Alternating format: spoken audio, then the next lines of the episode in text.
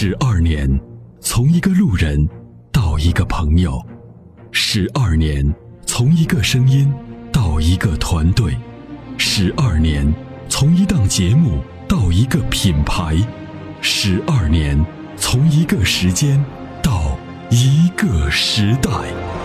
参谋长说：“车十二年，十二年的坚守，十二年的陪伴，积累、超越、突破、实现。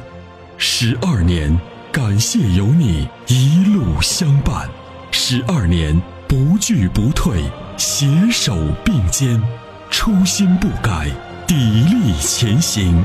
参谋长说：车，再出发。再出发。”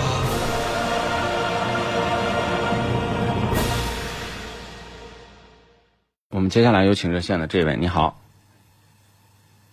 喂，哎，你好，哎，哎，你好，麻烦我问一下，我我现在比较纠结，我看了一个那个别克那个 GL 八和那个以前那个呃本田的商务，呃，奥德赛和艾力绅对对对都是二点五排量的自然吸气。奥德赛是我二点四的？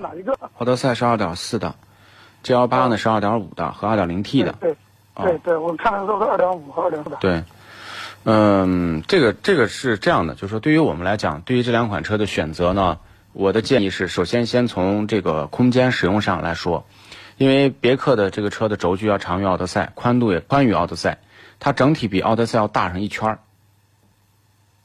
哦啊，就这个车整体来讲，那么别克呢 GL 八也比奥德赛要大一圈儿，也就意味着 GL 八你能获得更大的空间。对于这种 MPV 来讲，空间呢就是它舒适性的一个重要的体现，哦，对吧？那么如果你要说家庭使用，这个车呢是主力的交通工具，啊，公里数还比较大，那么你呢是希望这个车呢一车多用，还要它省油，好开，那就选奥德赛。因为什么呢？第一，奥德赛的油耗比这个 GL 八要低得多，奥德赛的油耗基本上就是九到十升，基本上差不多。但是奥德赛，但是这个别克 GL 八的油耗怎么着，轻轻松松的都是在十升以上，十二三升是正常的。这是使用成本。第二个呢，就是做工细节、g l 八的做工细节不如奥德赛，做工细节。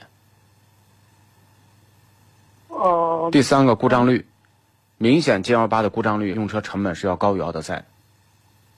哦，但是现在东南下有个啥问题？现在我去本田那边问了，他现在呃价格没优惠，还要加一万块钱的装修，啊，这个就是挺让人讨厌的。这样觉得我不舒服。对，是的，这是就是说，产品力的提升带来的就是市场的这种话语权。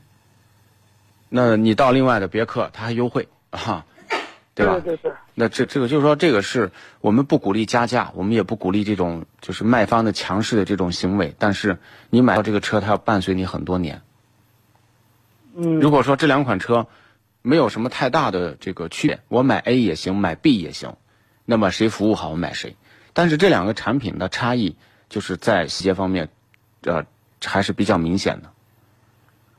这就举个例子说，那么，嗯，你去买这个大众的这个这个朗境啊，你去了，大众爱理不理，一扭身抱跑到旁边的众泰，众泰又请你吃饭，又把你送回家，啊，还给你加油卡，那你会买众泰吗？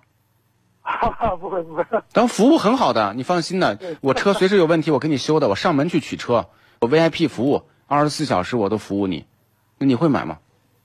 我还给你优惠，你说优惠多少钱？十五万车我给你优惠三万，不行给你优惠四万，哈，哦这是这我跟你讲啊，不是我开玩笑，这事儿是真的。哦，在南方某些地方，你买众泰车，销售顾问会在这个把车送到你村里，然后呢，这个放鞭炮，给你村里面请几桌饭。你说你你买什么样的品牌能获得这样的待遇？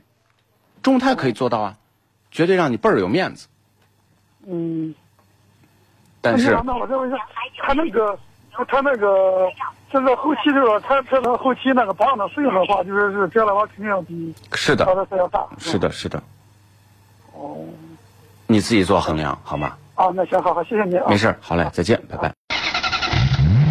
俗话说，好马配好鞍，好的发动机当然需要更好的点火。好的火花塞可以使汽油充分燃烧，减少积碳的产生。世界知名品牌 NGK 火花塞现已入驻参谋长说车微信商城，关注参谋长说车官方微信，回复火花塞即可购买。